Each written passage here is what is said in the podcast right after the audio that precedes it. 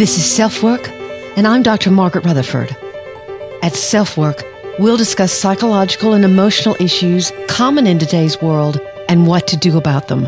I'm Dr. Margaret, and Self Work is a podcast dedicated to you taking just a few minutes today for your own self work. Hi, and welcome to Self Work. I'm Dr. Margaret Rutherford. I'm a clinical psychologist out of Fayetteville, Arkansas. I've been practicing for over 25 years. And I began podcasting last year because I really wanted to extend the walls of my practice to others who might already be in therapy and already have their own therapist, but be interested in what maybe someone else has to say, or to those who may even have stigma against mental illness and not understand what therapy might be like. Today's topic is a very sensitive one. It's on sexual abuse. So please take care if you've been sexually abused and you continue listening. I especially want to thank the people who've left such nice reviews on iTunes. That's really the best way that I can get the word out or we can get the word out about self work other than you just telling people. But I get great information. For example, someone writes, I started listening to this podcast when I was diagnosed with major depressive disorder and anxiety. That's helpful for me to know. Someone else says, I appreciate your insight on all the topics covered. Could you spend time talking about dealing with work stress and meeting pressing expectations in all areas of life? Sure, that's a great podcast suggestion. I'd be happy to do that soon. This last one got me a little tickled. I've always heard that podcasts were beneficial, but I was very reluctant to listening to one. In secret, I decided to search for an anxiety and self-help podcast, and Dr. Margaret Rutherford showed up. After scrolling through all the episodes, I began to feel as if your podcast was created personally for me. I've listened to your episodes, many of them two or more times, and shared them. This is so nice. I want this podcast to feel very personal like that. So I try to talk about topics that either I'm thinking about or talking about or my patients are talking about. So you can use it as best you can, whether that's to go back and talk to your own therapist about it or to simply give you some food for thought. So thank you so much to those people who've left reviews. And of course, I'd be extremely grateful to anyone else who chose to do the same. Or remember, you can always email me at askdrmargaret at drmargaretrutherford.com. As I've said earlier in the intro, we're going to be talking about sexual abuse today, but when the abuser is in your family, when it's your grandfather, your uncle, your mother, and the choice to confront or not to confront. The National Sexual Abuse Organization, RAINN, says 34% of perpetrators in child sexual abuse are people they know, are family. I'll bring you some other statistics, and then we'll talk about the choice to confront or not to confront. The listener email today is about abusive parents also, but mentions more verbal and physical abuse. And she asks, do abusive parents ever apologize? So again, thanks for being here. I want to warn any of you who may have been sexually abused before listening to this podcast. It may be a trigger for you, so please be careful.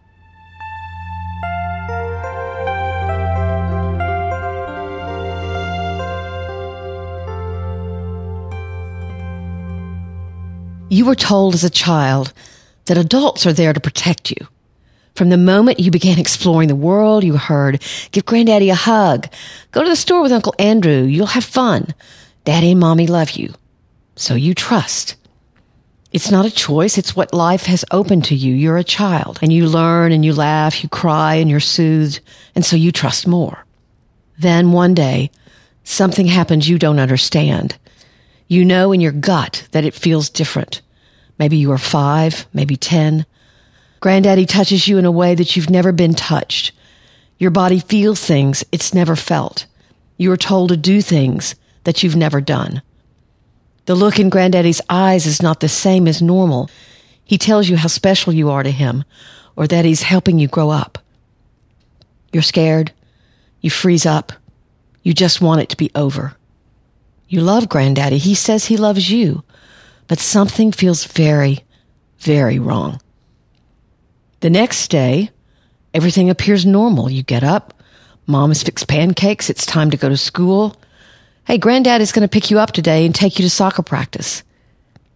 Your stomach turns over. Nothing is normal for you. You eat a little bit of pancake and go to school. When granddad does pick you up, he's jovial. He asks you about how soccer practice is going. He can't wait to see your next game, and he drops you off. You're left to wonder, will it ever happen again? And pray that it won't. But you don't tell. After all, it's granddaddy. Brothers, mothers, fathers, grandfathers, all can be abusers. All can be sexual abusers. It's the ultimate betrayal. Many children never tell or they don't reveal their abuse for years. These are the kinds of things I've heard in my office. I don't get the way I feel about him. I remember what he did to me, but there are also really good memories. I loved going fishing with him. He taught me about the kind of bait to use. Why did he have to ruin everything? Or, I sit by my brother every Sunday at church and I cry every week, remembering what he did to me. I'm so scared he could be doing the same thing to his daughters. People have no idea what I'm really crying about. And then this last story. I dread going to Christmas every year because my uncle's there, and I will see that look in his eyes, like he's remembering. I feel dirty. Guys don't talk about this stuff, so I don't know what to do.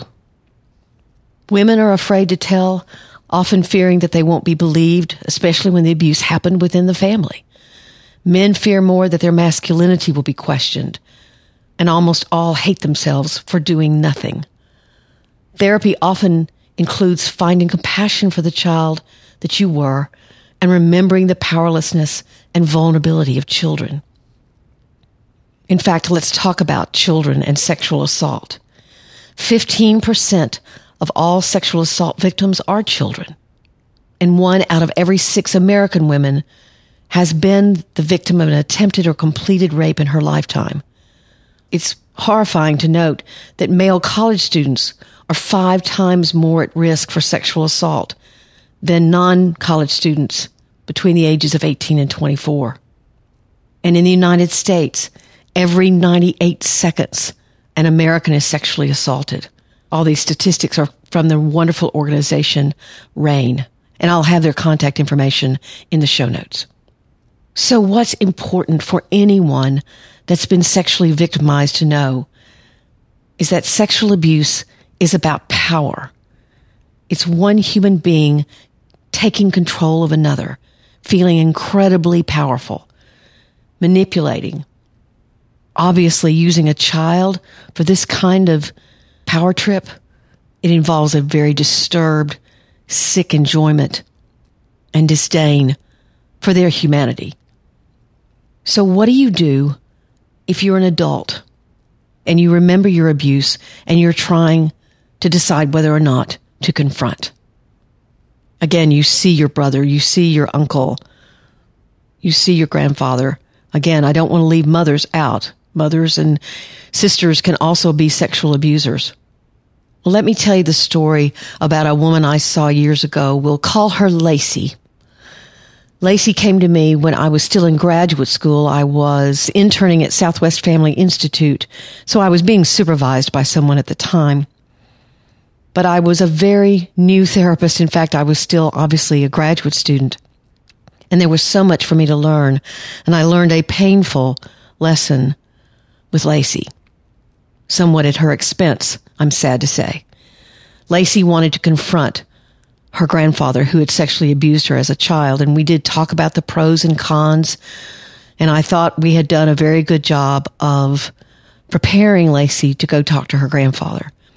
But when she came back, she was devastated. She'd been completely re-victimized by the whole experience.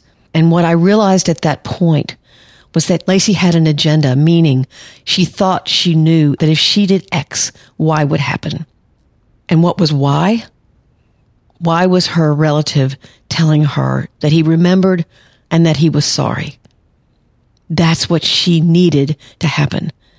And that need was so great that when it didn't occur, it broke her again. I'll never forget that session with Lacey where I realized that I hadn't really prepared her because I had not checked out whether or not she could handle anything that came at her.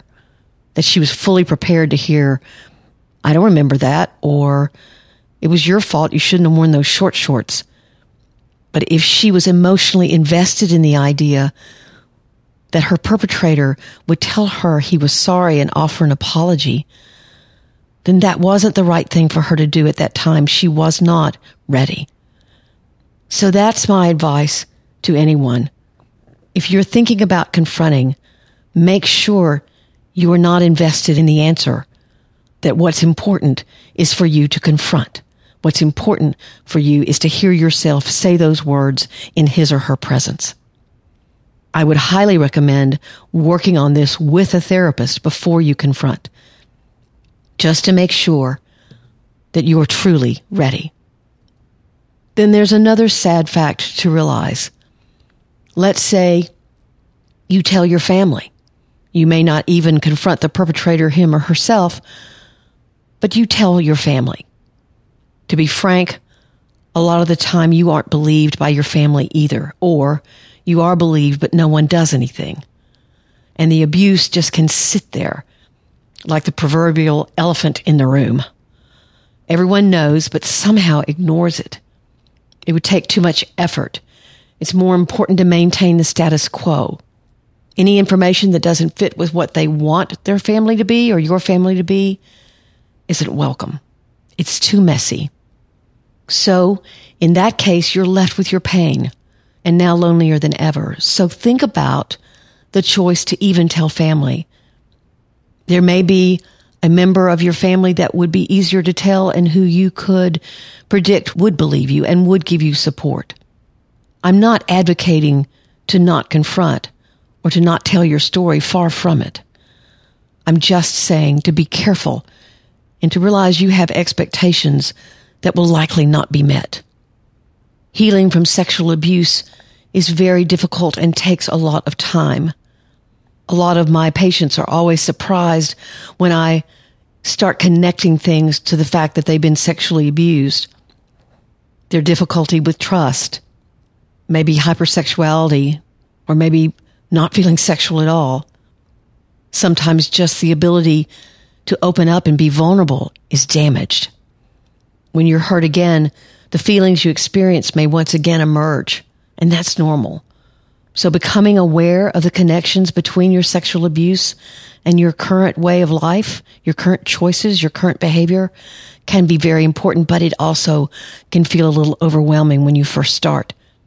Again, I think it's very helpful to work with a therapist who knows a lot about sexual abuse and trauma work. You can heal. It's a process of weaving the reality of the trauma into how you understand your life. You can learn to trust again, not in a childlike way, but with care. If you think of your life as a tapestry, which has many colorful threads within it, yet darker threads travel through it as well, both give meaning to the other. The healing process does take time, but I've had the honor of watching women and men take this journey. There's a woman named Melissa Bradley Ball who's a leader in the field of sexual trauma treatment. And she calls this journey an heroic journey. And the courage I have seen it takes is certainly heroic. So if someone tells you they've been abused, please believe them especially if it's a child. There are occasional cases of children being coerced into saying they were sexually abused when they were not, but those are much fewer and farther between than you might think. If you have been abused, please find someone you trust to tell. Have compassion for that child within you who needs comfort, who needs connection. That child needs understanding and a way out of carrying a very lonely secret. But the most important message to give to yourself or to anyone else who's been sexually abused, it was not your fault. It was not your fault.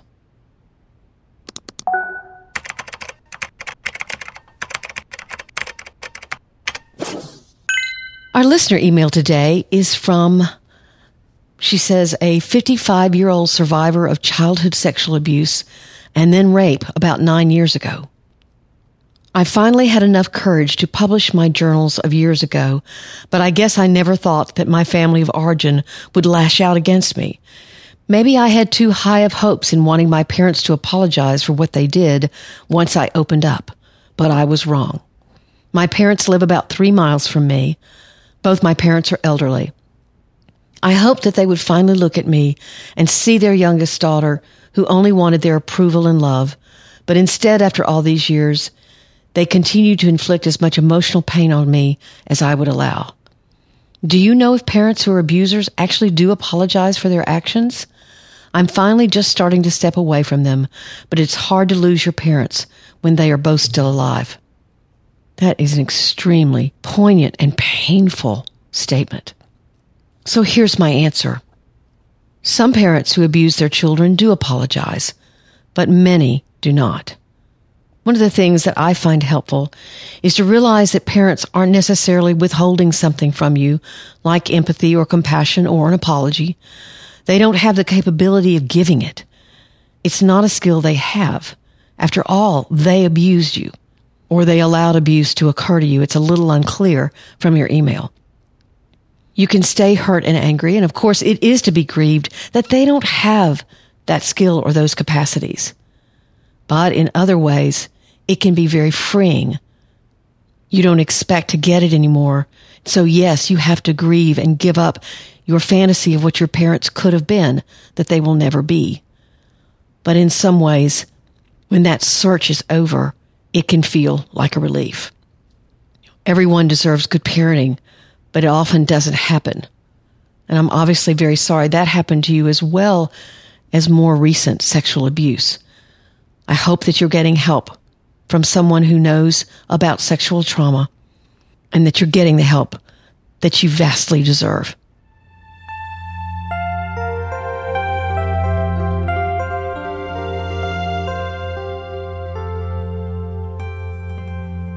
I want to thank you all for being here with me on self work.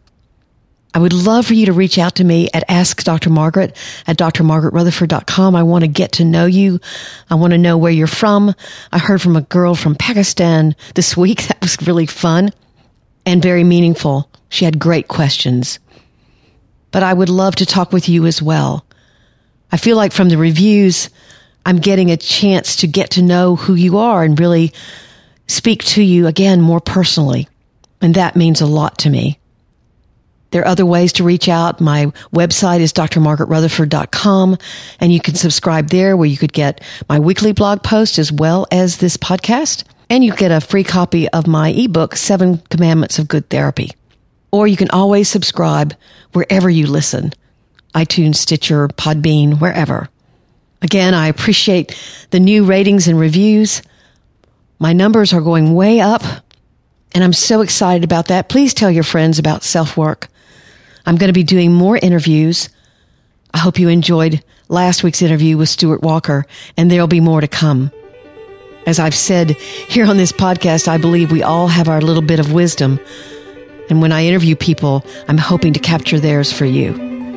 I'll look forward to joining you next week on Self Work. Thanks for listening. Take very, very good care. I'm Dr. Margaret, and you've been listening to Self Work.